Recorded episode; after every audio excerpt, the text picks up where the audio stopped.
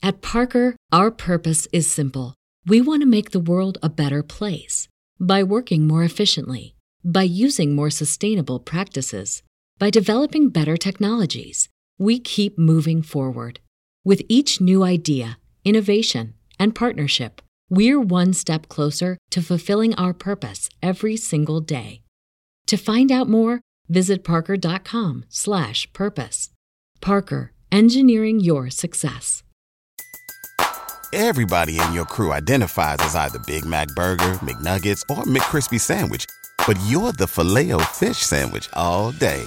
That crispy fish, that savory tartar sauce, that melty cheese, that pillowy bun?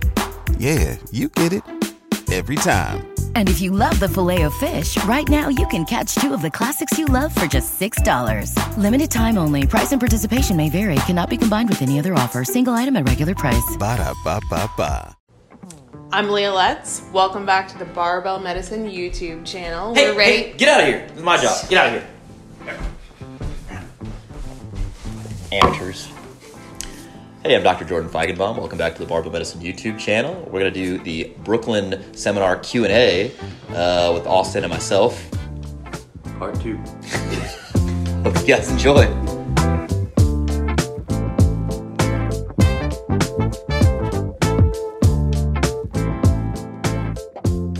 Question is cold stuff. No, question is Cryotherapy. beach, pool. What else?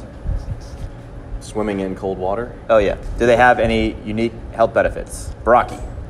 So, I use cryotherapy very often to treat various dermatologic conditions like actinic keratosis. All right. Talking about freezing things off people's skin that can turn into cancer. When it comes to training and recovery modalities, I do not recommend cryotherapy unless the person is willing to spend money on something that makes them feel good. In which case, they're going to do what they want anyway. Yeah.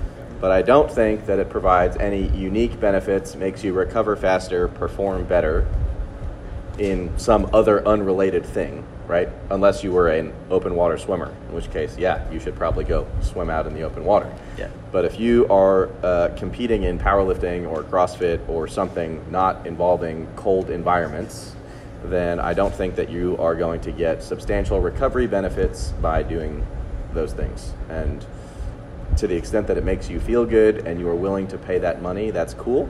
Although, remember our discussion during the pain lecture about all the various treatment things that we can do to patients that have non-specific effects, i.e., placebo benefits, right? Things that work outside of some specific disease targeted or condition targeted mechanism, uh, and the risk for dependency on those, right? So Yeah, you are the- so used to getting cryo once a week before your hard week of training, and then uh, you know it comes to you know meet week, and you're ready to do that, and you go and your cryo store closed.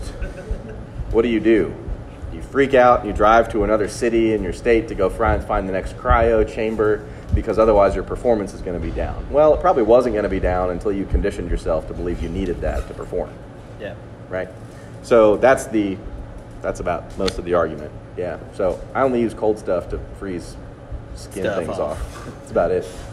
Yeah, I, I, there's, I haven't seen any good like uh, systematic reviews or meta-analysis studies, studies of studies that suggest that cryotherapy or cold like ice baths or anything like that help from a recovery performance standpoint outside of the context where you had uh, multiple events occurring in a given day and your core temperature is elevated above normal, in which case getting into an ice bath or cold immersive therapy that lowers your core body temperature quickly tends to uh, reduce your ratings of fatigue on the second effort. Meaning, like, if you were going to the CrossFit Games and it's super hot after event one, you dunked yourself in some cold water and then went for event two, that might be better than not. But it's not improving your recovery rate unless it's associated with other behaviors that you know are beneficial or the placebo effect. So, only thing I've seen on it. Did we talk about a hyperbaric chamber last time? About blowing up? You know people doing that? People are getting a hyperbaric oxygen chamber, excess oxygen. You know the risk? What's the, the risk factor of that? Well, yeah, it could explode though. like, I mean, if it's a legit clinical environment, Yeah, you it's don't- unlikely to happen because we use it to treat real things. yeah. Well, I'm just saying though. Like, hey man, uh, we're gonna go do hyperbaric oxygen therapy, but then you wake, you don't wake up, you're dead. You explode.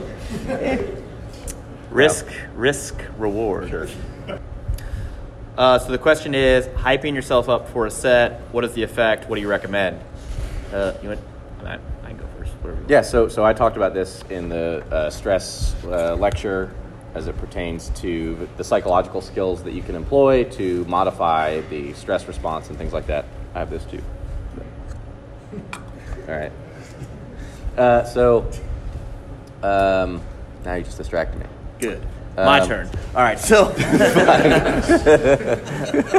well, so if if you are using uh, high amounts of psychological arousal on a regular basis, okay, then I think you are adding ex- excess central fatigue to each session. Now that may be useful at certain times if you if it's a the training session, the performance in that particular training session is of high importance, right? You got to get up for that because you're one week out from a meet and you're like, look, if I don't pull 675 today for that single, I don't know if I can open for it. Well, do it, man. But if it is a regular part of every set, every training, you know, sort of thing that you do, then not only does it lose its effectiveness, but also it may be kick, you know, affecting how much fatigue you're generating from each training session. And I just wouldn't do that. It's go about your business, you know.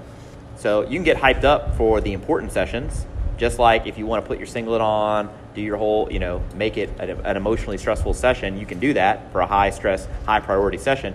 You can do that, but I wouldn't use it every single training session. Otherwise, it loses its effect. Just like ammonia, right? Imagine if every set, oh, every session, you were just well, it would stop. It would lose its Within the first session, probably yeah. stop. well, it reminds me of from brute from. Yeah. This guy, this guy, literally every set. It doesn't matter. And then it'd be in his shorts. It just you want one, and it, it would be like a, a, a graveyard of ammonia caps. yeah, yeah, yeah. He's like, no, I just, I just like it. just it. turned green. I just like it. Nickelback, yeah. Yeah, I mean, there are people who suggest that you train low arousal, don't get hyped up, things like that. I think that's primarily a personal preference Uh, on yeah, their yeah, part. that was the other thing Right? That's just the way they. That's just the way they're wired up. They like to train that way. Um, I think that both of us probably, when we when we are approaching something that matters more, then we might tend to use that, and then the rest of the time, not so Chilling. much. I tend to use that a little more when I'm when I'm hitting my like if I'm hitting a top single in training, then yeah, I'll not go like out of my mind use ammonia, but I'll definitely put on like a song that I like and kind of get myself going a little more. And then for all my back off stuff, just kind of routine, just get it done. And I don't really use that for that. So definitely potential for disproportionate amount of fatigue the more you do that. Uh, and so you have to account for that in your programming. yeah. Unproductive, sure. Well, well, the fatigue would be in excess of the training stimulus. That that being said, the psychological benefit of hitting a number that you needed to hit prior to Yeah. an important event to you may be worth that, right? Because the, then at that point, then the performance on that given day is more important than the training effect. So it depends. And if you're a person who is wired up like that and you like that, that's your jam, then coaching is uh, coaching and program design is it it goes around that personality type versus somebody who's like, yeah, I'm just happy to be here, man. Sick. Yeah, yeah, yeah. Same, same. You gotta start listening to country music. When you train, you gotta start listening to country. No, no, country, country. Because it'll, yeah, it just makes you sad enough that you're just like, you know what, I don't even care. My dog 10 years ago is dead. Well, so one of the things I do with new client screenings, I'll send them a stop bang questionnaire, which is, S T O P dash B A N G. yeah, Like just, it sounds. Just a questionnaire. You can use that or Epworth Sleepiness Scale, but I use a stop bang questionnaire just to basically determine if someone is at low, medium, or high risk of sleep apnea. If they're at high risk, I auto refer to their doctor to discuss uh, a sleep study. I mean, I had, I have sleep apnea. Hey, me too. Yeah. So Is uh, snoring just your It's- classic? that's one sign. It's part but of it. If you're not tired during the day, right, and you're not re- using a bunch of stimulants to keep yourself awake, but you're not ti- you don't wake up tired every day, then just snoring in and of itself is not sensitive enough to be predictive. That's why there are other items on the test. So, for instance, if you're a male, if your neck is greater than 16 and a half inches, if you're fatigued most days, do you snore? You know, Was it age over 50 or something 50, like uh, 50 or 55, if your BMI is above a certain number, all these other sorts of questions. And so my experience with it was, and this is like almost classic case study, uh, they were like, you know, if you have somebody who feel is fatigued all the time, the sign, sign symptoms mimic depression, you know, I thought I was depressed. It was my third year of medical school. I was very sad. And I was tired, just couldn't, I don't know, man. Maybe it's just me. Maybe it's medical school. Uh, and then my neurology attending was like, "You look tired." I'm like, "No, it's just my face." And he goes, "No," he goes, and so he actually was just doing this inventory. He's like, "Do you snore? You know, do you have a bed?" And if I said no, he would have asked me, "You know, do you have a bed a bed partner who could tell you if you snored?" Right. And what happened was this girl, she wasn't in my bed. She was in my room for some other reason she rec- she says, "Hey, dude, you snore," and I said, "No, I don't. Somebody else would have told me." And she says, "No, you do." And she recorded me on video, and I like dying, like literally choking. And so anyway, I was like, "Yeah, actually, I do. I snore, uh, and I'm ti really tired." He's like, ah, "I'm just gonna send you with a home sleep study, right?" And so I had this thing. You strap it to your your chest because it tells you how much how many you're breathing, and, and you have a, a wire that tells you your saturation. So I stopped breathing or had low oxygen 41 times an hour. Well, the normal cutoff is five. so I, you know, most of the time this happens in people who are overweight, you know, or who, uh, for other reasons if they have a brain-derived process that doesn't tell them to breathe regularly. But mine, I just said I had too much trap. Too much trap. Made me feel better about myself. So you're telling me you didn't just get your test checked? No, I didn't. No. Well, that was the thing though, but I just thought I was sad, you know, and I was depressed or that maybe I had low testosterone, whatever. Somebody would have definitely put him on testosterone for that. yeah. Guaranteed. Yeah, 100%. So uh, that was my experience with it. I got a CPAP. It was cool because you get to make Bane jokes after that. You know, like, no one cared about me till I put on the mask. Like, you get to do that when you have a mask. It's great. So, 10 out of 10 would recommend.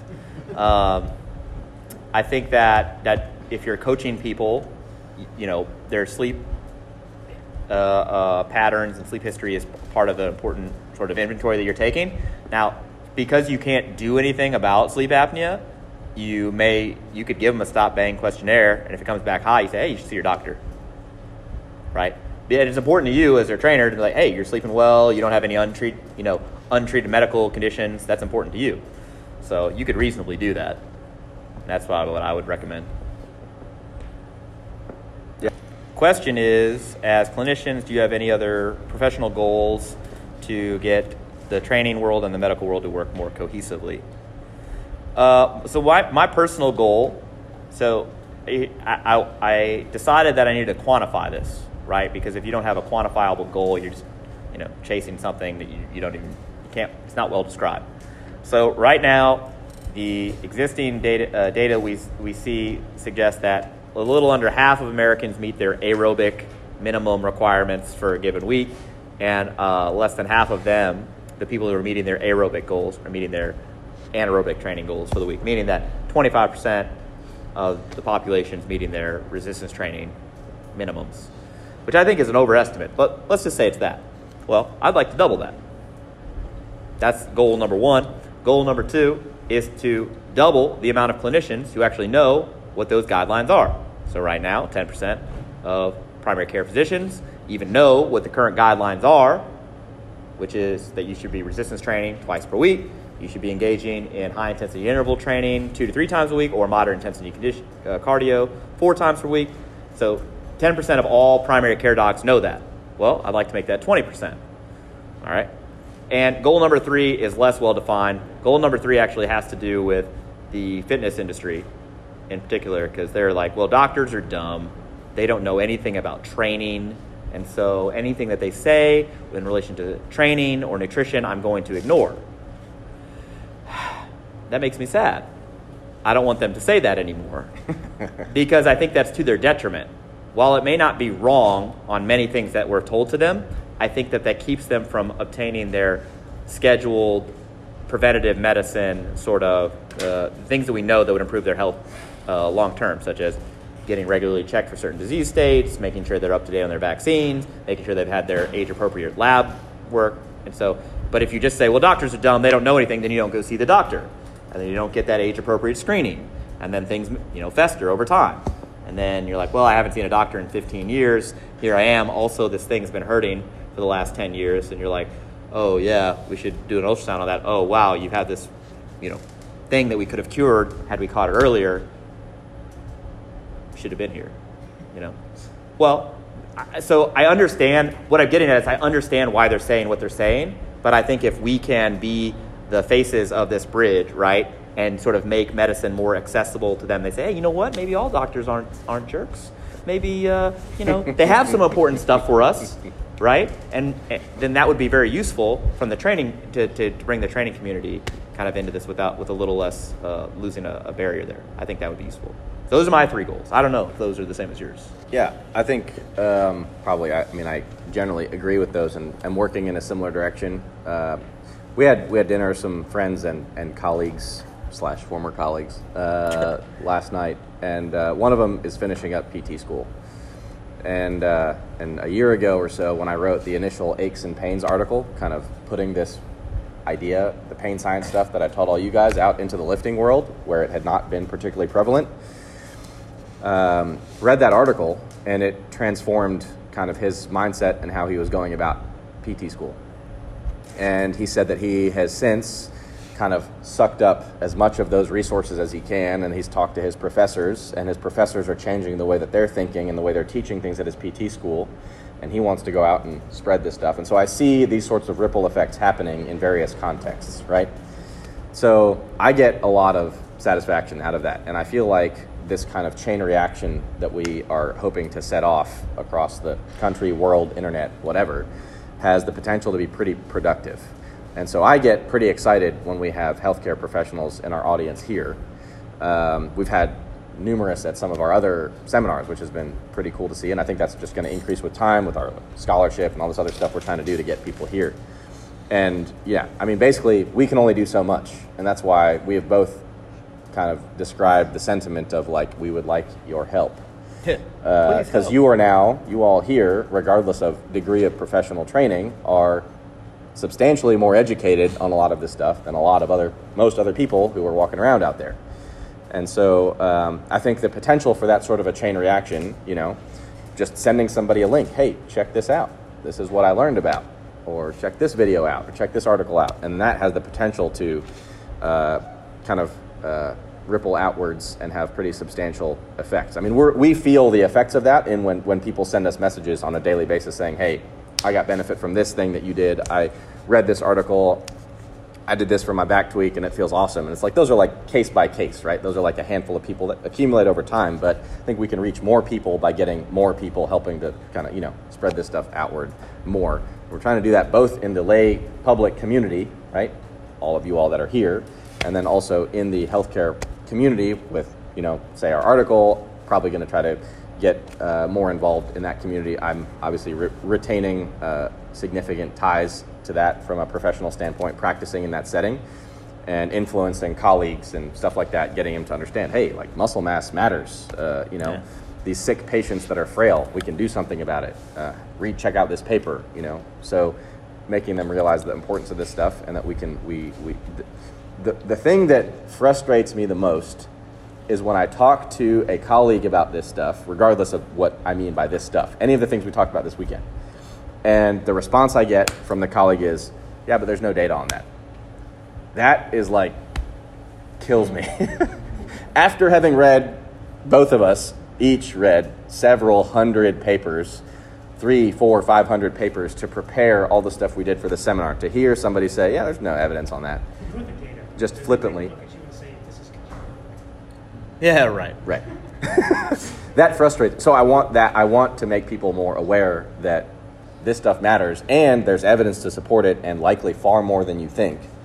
Uh, so we should be doing this stuff more if we want to make a bigger impact, right? So yeah. All right. So the question is: Is there a direct benefit to increasing lean body mass? Also, skinny bo- skinny fat. What's up with that? Uh, What's the deal? what's the deal with being skinny fat? Are you skinny or are you fat? Pick one. Or how, I mean, really. How self-centered can one be? Pick a habitus. All right. Uh, so, um, if somebody is skinny fat, I think. Well, I fir- first you have to describe that, right? So if they don't have a waist that is in excess of what we know to be like that sort of cutoff point. So 40 inches for a male, 37 inches for a female. Uh, it would be difficult in and of itself to be like, well, you're skinny fat. Now they may in fact be carrying a, a lot, uh, some body fat, uh, excess body fat. However, the critical amount has not amassed it. Has not. It, it- they don't have it yet.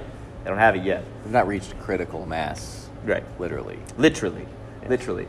That being said, if you have a low amount of muscle mass, now the only things that I've seen on this, the only thing that I've seen on this, uh, one study was on inpatient uh, people being admitted to the hospital and they had a low serum creatinine. Now, creatinine is a uh, a, uh, a, a end product of amino acid metabolism that we use as a proxy for both kidney function and then amount of lean body mass that you're actually carrying. So do we expect like the normal man walking around without kidney disease to have a serum creatinine of about one, right? And if uh, he came in there to my office and he was 1.2, I wouldn't bat an eye because I'm like, look, man, he's carrying a bunch of lean body mass. Of course, it's 1.2. But if he was five, I'd be like, oh crap, his kidneys aren't doing the job of clearing that from the system. It's building up.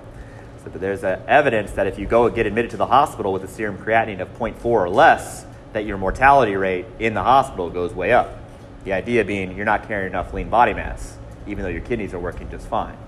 All right, so that's one study. The others, other studies are uh, proxies. Basically, they use uh, uh, how much strength or muscular power do you possess based on a certain test. It could be either a hand grip test, it could be a timed up and go, it could be how far you can walk in a certain amount of time. Uh, and basically, the worse you perform on those tests, there are direct correlations to mortality rate. So there's a danger in not having enough muscle mass to be able to complete those tests very, very well. So if you're asking me, is there a danger in not having a lot of muscle mass or not having enough muscle mass to be uh, highly functioning? Yeah, I think that people will only realize those when it's too late, though. When they've become so training, because the people who are carrying low amounts of lean body mass at baseline are the folks on that training resistant end of the scale anyway. Because you think about somebody who's super sensitive to training would either have accidentally picked up a barbell once and gotten way stronger and been like, this is sweet, I'm to be into barbells. Or, given their normal, whatever their normal activities are, would have likely, you know, gained a significant amount of muscle mass or at least preserved a significant amount of muscle mass throughout their life. So the people who have really low amounts of lean body mass are probably on the training resistant end of the scale. And if they get into old age without having developed this physical 401k of lean body mass, that's a problem. Because what are you going to do then? So I actually got a really interesting email. This guy, his dad was admitted to the ICU because he had a pneumonia and ultimately required intubation, and then they extubated him because he he was breathing on his own. He was getting better, but this he lost a bunch of weight in the hospital, and he was older. He was frail. He's like, uh, would any doctor like prescribe him anabolic steroids to like gain some muscle mass to return to function? Would that be an asinine, you know, recommendation? And both of us were like, I mean, no, not really. Maybe that would be helpful for his like quality of life and like return to, you know, independent living, but no doctor's going to do it. Stigma, lack of evidence, just on overall efficacy, you know, stuff like that. So, to anyway, to answer your question more directly, I think there is reasonable amount of evidence suggesting that low amounts of lean body mass are associated with increased progress, uh, like mortality rate long term, and that if you are young enough to hear this, to watch this on YouTube, then you have the opportunity to take that into your own hands and correct that.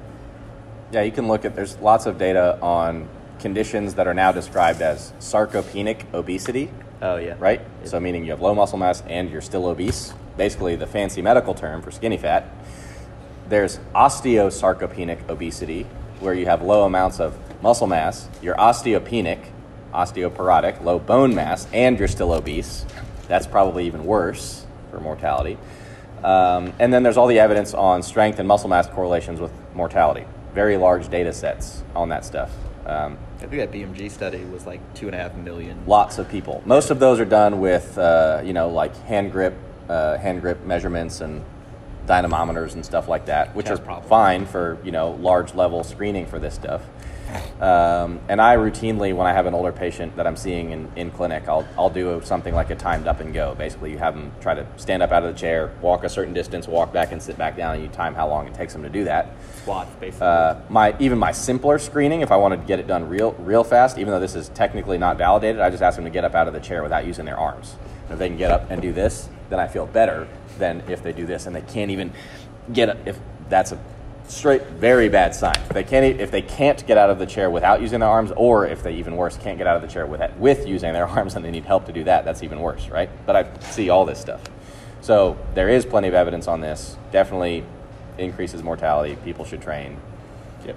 Yeah, and and yeah, I was gonna quote I was gonna quote the same creatinine study. I knew you were gonna do that, but I see that a lot too. Like frail, 85 year old female has had rheumatoid arthritis or you know some condition most of her life, chronic inflammatory thing, condition that produces more anabolic resistance. You lose muscle mass, and her creatinine is like 0.1 or like I've seen one. I saw one patient earlier this year. I think I told you about him. Yeah, you sent me the. well, Yeah. No, he didn't. He didn't send me anything. Uh, Edit that out. I told you that the creatinine level is undetectable. It's like I never seen that before. They had no detectable byproduct of muscle mass in their body.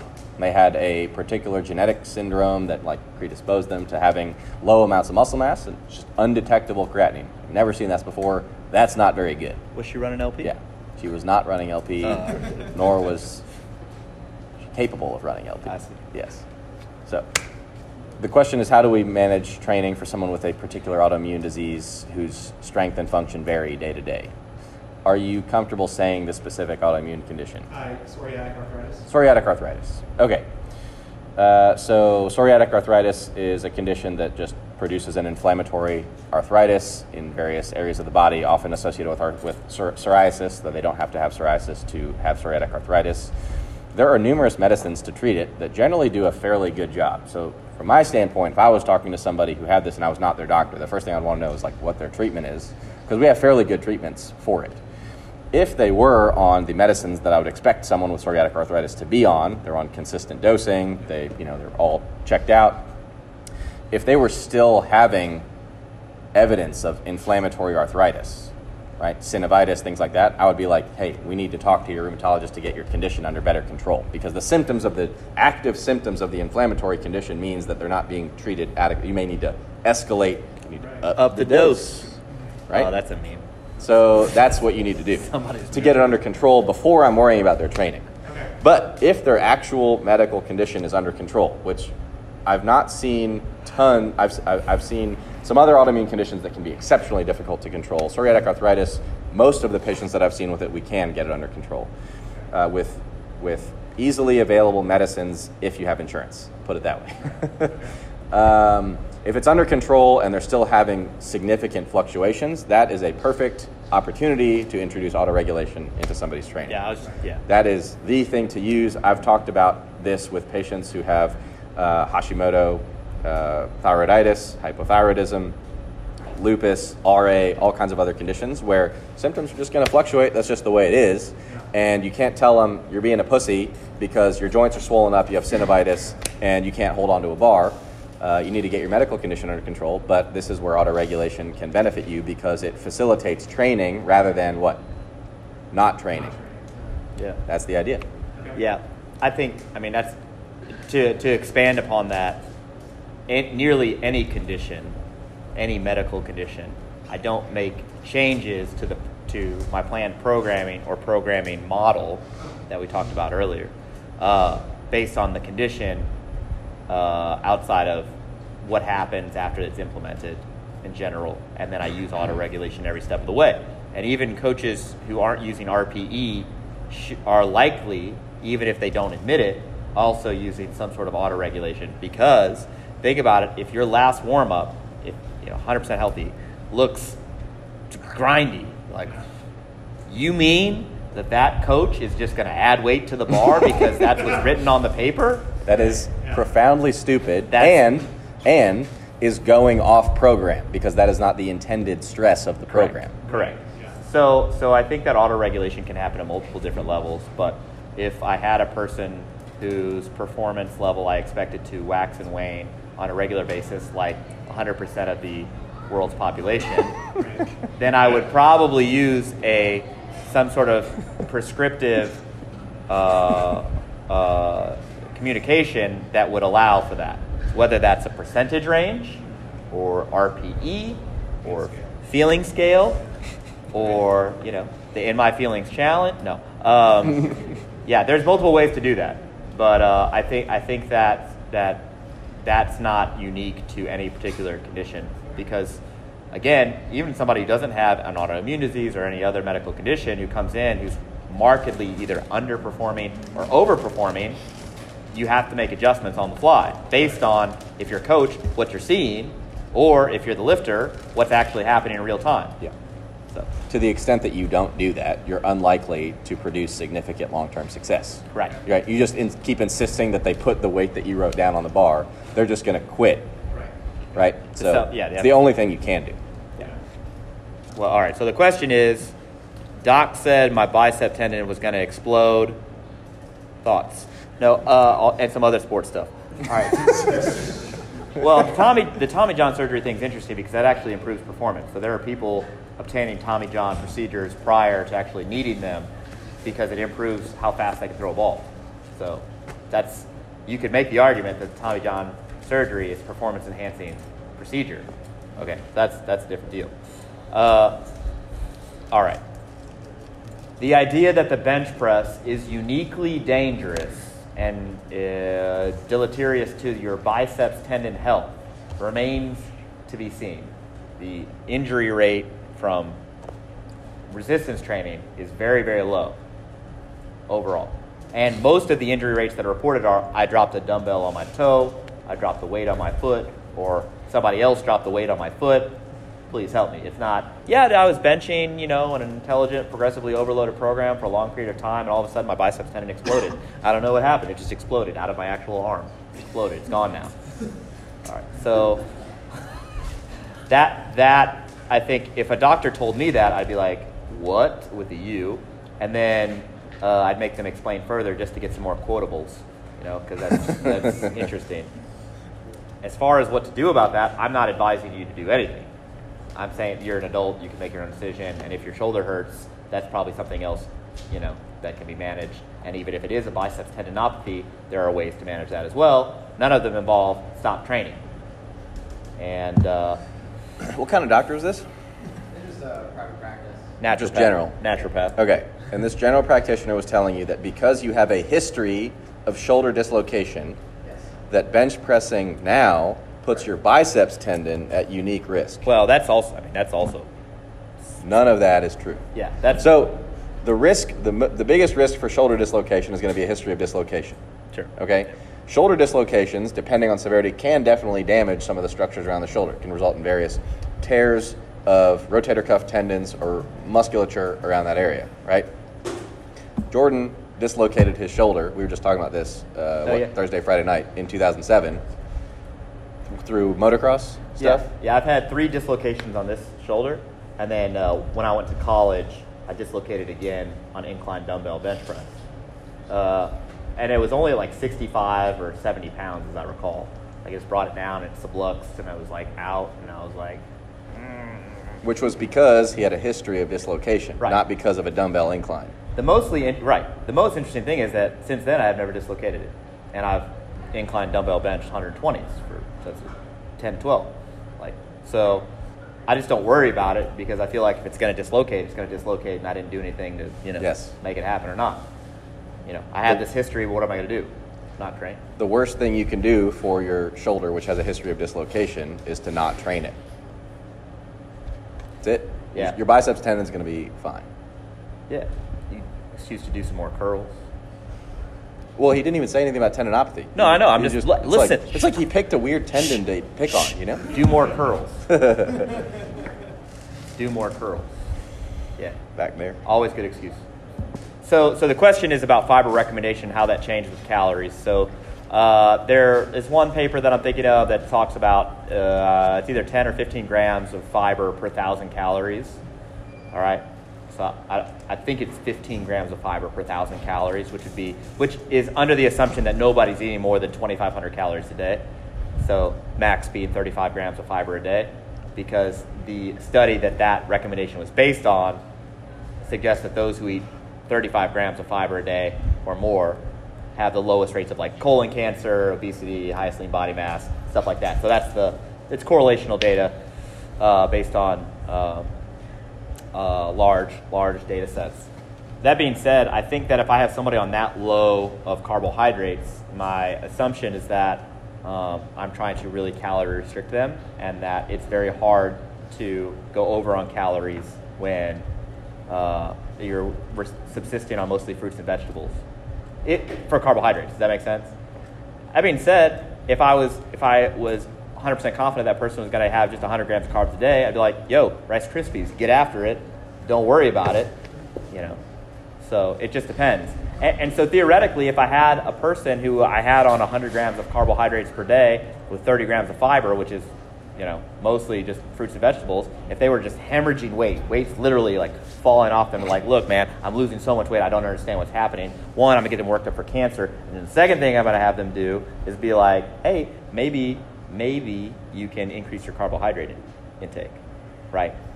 Because uh, the weight loss is very, very quick, very quick. And if I don't have a reason to have them lose weight that quickly, I, I wouldn't mandate it. Does that make sense? All right. Do you have anything to add to that? No. Austin doesn't care about your nutrition. That's the take home message. The question is about pivot blocks, pivot weeks, resensitization, uh, washout periods. How well validated are they? Uh, they're not. They're not. Next question. I'm well, yeah, I mean, it's, it's one of those things that, um, you know, the only data I can think about are some of the undulating periodization studies where they look at like those that will have lower stress weeks with significantly less volume or significantly less intensity or both. But nobody's looking at, all right, these, these people are getting 12 weeks of training and that in one of them, one group, they're getting a pivot week in the middle. So I think that's more of an empirical sort of recommendation just based on uh, how we think training, training works. And also, think about it Think about if you had somebody who was like volume, volume, volume, volume, volume, that stopped working based on any whatever metric you're tracking, and you're like, okay, uh, we're no break, no change, no like gradual sort of you know transition. We're just going right into you know this intensification phase where everything's you know higher as far as average intensity. Uh, some people wouldn't tolerate that very well. So the way I actually think about it is that if we know that a rapid increase in stress a rapid increase in stress in, uh, increases risk of like pain report that I'm gradually working them into something that's uniquely stressful compared to what they've been doing. So I like to do that a little slower. Uh, one other strategy I use that, that is based on that is adding one set a week. So it's like if I had somebody do a single at eight, five at nine, no back off sets. That's week one. Week two, single at eight, five at nine, take some weight off the bar, add another set of five. Do that week three add a set, week four add a set, you know, do that for a while. And they're like, oh, wow, that's cool. I'm just adding a set a week. Dope. Uh, at some point, that's going to stop working, and I'm going to have to transition to something else. And then I'll kind of restart that process just to, again, gradually alter the stress. That's, that's my line of thinking. Uh, you have anything to add to that? Yeah, I mean, I think that it's unlikely that we will ever get significant data that'll validate the, the, the, the idea, but it, and if we do, it will likely be confounded by any psychological effects that such a such a week training week type might have. And so I just hedge my bets and say it's probably providing some psychological benefits, and I like psychological benefits. So I like brain stuff. Yeah. yeah. Question is how to train somebody with carpal tunnel. Uh, no real differences in any training, uh, be, because the definitive management of carpal tunnel is you go through the algorithm. You say, well, you're not saying this. Their doctor is saying this. The hand specialist is saying this. Either, well, first you want to know why do they have carpal tunnel because it can be due to a number of different things. If it's the most common cause, which is just due to a narrowing of the canal where the median nerve enters the hand, all right, and not due to like amyloid protein deposition, thyroid, thyroid, dialysis, Pregnancy. diabetes, being pregnant not due to any of those things, and it's due to the most common cause of carpal tunnel, which is just a narrowing of the canal, then you start with wrist braces at night, And if that doesn't work, then they might put a steroid injection in there with a little lidocaine, and that may buy them some time or eliminate the whole thing. And if that doesn't work, then they need surgery. And so there's no training thing that you can do to fix that. So they, they should get surgery. Well, I did. Whoa. Easy. I don't know if they should get surgery, but I think if they haven't seen a hand surgeon already, or if they haven't seen their doctor already, to make sure that the rest of the workup has been done, that that needs to be done first. And then from a training management standpoint, you may have a person whose their grip is suffering, right? So if the general question is if you have a person who's got a grip problem, what do you do about that? Well, it's of minimal concern in the squat. It's of minimal concern in pressing, where you have that compressive grip. They don't need anything about that, uh, usually. Now, different people are different, and they may have symptoms during bench pressing or pressing or whatever, and at that you're to have to take that on a case by case basis. My suggestion for pulling exercises would be to wear straps just universally, you know, because a person like, well, I have carpal tunnel, so I can't, you know, and they say I can't hold on to this because I, it's going to make my carpal tunnel worse. And I think as your, their coach, you should say, hey, I'm looking at, I'm trying to help. What's best for you? I think you should make sure you see your doctor, get this thing worked up, see whatever the next step is. In the interim, we'll use straps. And if they're having, if they're saying after a bench press or a press, like, look, my hand, I have these symptoms, it's my carpal tunnel, it is not appropriate to have you evaluate them to make sure that that is a valid concern because you're not going to do anything about it. And I don't mean that you or it has nothing to do with you. It's just we are constrained by our professional sort of scopes of practice. So if you are under the impression that them bench pressing a barbell or pressing a barbell now is unsafe secondary to their grip concerns, then you'll have to regress them to something that is more stable. Might be a machine. Yeah. Okay. Pec deck. Pec, well, if you got to do pec deck fly all day, Machine press. one whatever. should be so lucky. You know? I've been trying to get back to the pec deck fly for years now, but I can do it backwards because I want. done with the first question? Yeah. Okay. Take the second one. So you said the second one was for a patient with MS, right? So the thing with MS is that it's a very heterogeneous condition. There are different types, relapsing remitting, primary progressive, secondary progressive MS, which can have different types of treatments. They can you can be seeing them at different stages in their illness when they might have different degrees of disability. They may be early on, not a lot of disability, maybe they just had some random numbness or weakness or whatever one day and then it went away and they're functioning fairly, normally and they're not on a particularly debilitating medication regimen, they can train fine. Or it may be a more disabling type situation where you may have to make some modifications in terms of exercise selection based on their capabilities or what their disability is, if, if present.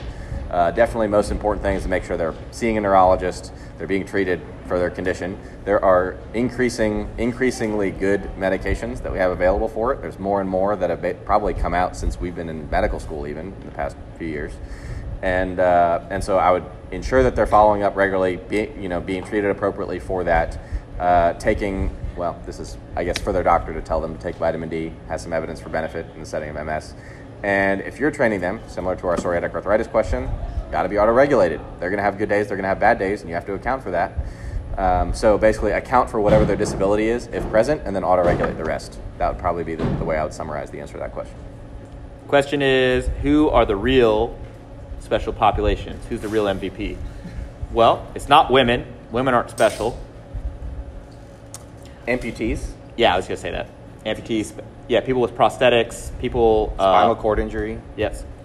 Uh, old people are not necessarily because that there's no definition that adequately fits that. Uh, so not women, not older folks, but prosthetic people with prostheses, people with amputee, amputations, people with neuropathies that limits their sort of motor function in some sort of specific way. Spinal cord patients. people who have uh, myopathies, so Yeah. Muscle disorders like you know uh, muscular dystrophy, stuff like that. I would definitely, if somebody walked in and said, "I have muscular dystrophy," I'm gonna off the bat. So the question that you're asking is, when you say what is a special population, what you're asking is somebody who walks in and by virtue of that specific feature requires immediate alteration. That's why we're saying we don't think that to be the case for just because somebody says I'm female, just because somebody says I'm 50, Yep. right? But if somebody walks in and says I don't have a leg, or Well, right? they say that. You go, What if they say that and it's there? or you say, well, or I'm a bigger par- problem. Or, yeah, or or uh, or I'm a paraplegic, or I'm a spinal cord injured person, or I have my, uh, myopathy, or I have, or I have a enlarging AAA, which, Yeah. in which case we send them on their way. Right. Um, so yeah, those are just off the cuff a few that we can think of. imperforate anus. I always like that one. Yeah. that was fun. So, so the question is, what about pregnant women? Question mark. What's the deal? What's the deal with pregnant women? They got one person inside and one person on the outside. Who's in control? I don't know. Have you ever thought about the penis actually controlling the person? In there, like, hey, go forward. Hey, go backwards. Hey, feed me. Like, so the look, the American College of Obstetrics and Gynecology is the uh, the sort of source to the go-to source for uh, pregnancy and, and women's health recommendations, meaning they publish guidelines on this stuff on a regular basis. Um, like five years ago, if you look at exercise recommendations in pregnancy, they're going to say, uh, do whatever you did before becoming pregnant, nothing else, take it easy. That's it, right? They didn't make any specific recommendations. Now they're like, hey, if you want to work, lift weights, that's cool. But then they're like, but they shouldn't be like heavy weights. Three kilo dumbbells. I think that's what it says. Yeah, and it's like, why make that? That's not. There's no evidence, meaning that nobody's saying, "Hey, you women who are now pregnant, lift weights. You women who are not, who are also pregnant, don't lift weights. Let's see who has more miscarriages. Let's see who has." well, yeah. How's that going to pass an IRB? That's why they don't do it, right? Okay. Uh, that being said, the um, the case reports coming out on this stuff is, are also non-existent, right? You're not seeing like women lift women lifts weights has miscarriage like over and over and over again. So while I can't recommend just universally like, hey, if you're pregnant, you should lift weights, you should do it this way, uh, and there's no risk, I can't say that there is there is a risk either. We don't know. So my best recommendation is that this conversation has to occur between the patient and the doctor. There are known risks to exercise uh, to being sedentary, and there are known risks or no benefits to exercising, and that benefit risk spectrum should be uh, assessed in relation to that specific patient's condition. Uh, my personal bias is that most women would probably be okay to engage in resistance training, even if it's new to them, provided uh, that there are no other medical comorbidities that are also occurring that might increase their risk for whatever reason. And that there's a bunch of them um, that I'm not qualified to comment on at this time. Yeah, I agree. So there's just we just don't have and will not have likely a lot of evidence, uh, uh, uh, you know, and so that's on some some people would say that's a cop out, but then I would fire right back and say, but there are a lot of pregnant women who are still doing CrossFit, who are resistance training. These people exist, and you would expect that if this was such a huge problem that we should vehemently recommend against it, that there would be all these case reports being published about women, tra- you know, does barbell back squat exercise and then you know has massive miscarriage, also dies, also kills gym owner. Like I don't, you know, like you would expect you would expect these things to not only be published but then also to be highly uh, prevalent in the in the media just because of the sensationalism, and we don't see that. And we've been looking. I've been looking for them. Um, Yep. The final thing I'll say on this has to do with fitness related fitness related uh, advice targeted towards pregnant women. Just because someone has become pregnant and has worked out before does not make them a fitness or medical expert. Uh, just because somebody has completed a pseudoscientific healthcare course, i.e., chiropractic school, and has had a child does not make them an expert in either fitness or medicine. Well, therefore, that person making recommendations specifically about management of exercise during pregnancy should be heeded with caution. Notice how cautious we have been about making absolute recommendations for this population. Okay? It'd be, look, we could be up here and say, doesn't matter, squat, deadlift, press, bench, it's fine, doesn't matter.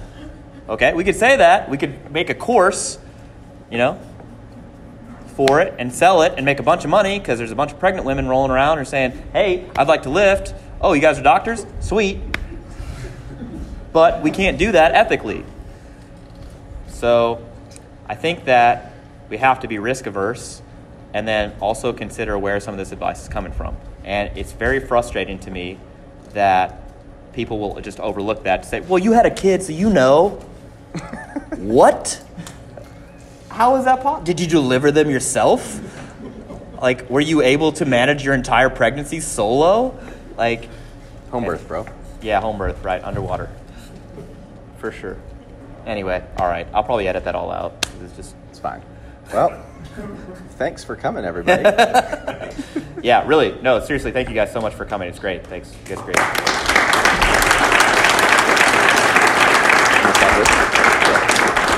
Muchas gracias, amigos. Siempre de fiesta. Thank you very much for watching the Barbell Medicine Podcast. If you like it, please hit subscribe.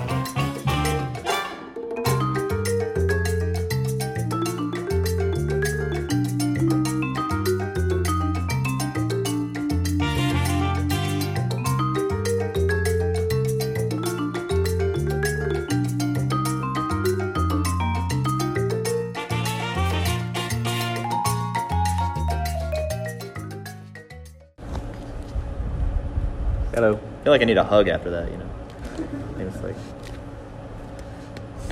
tell the world we're bros. Bro. It'll be all right.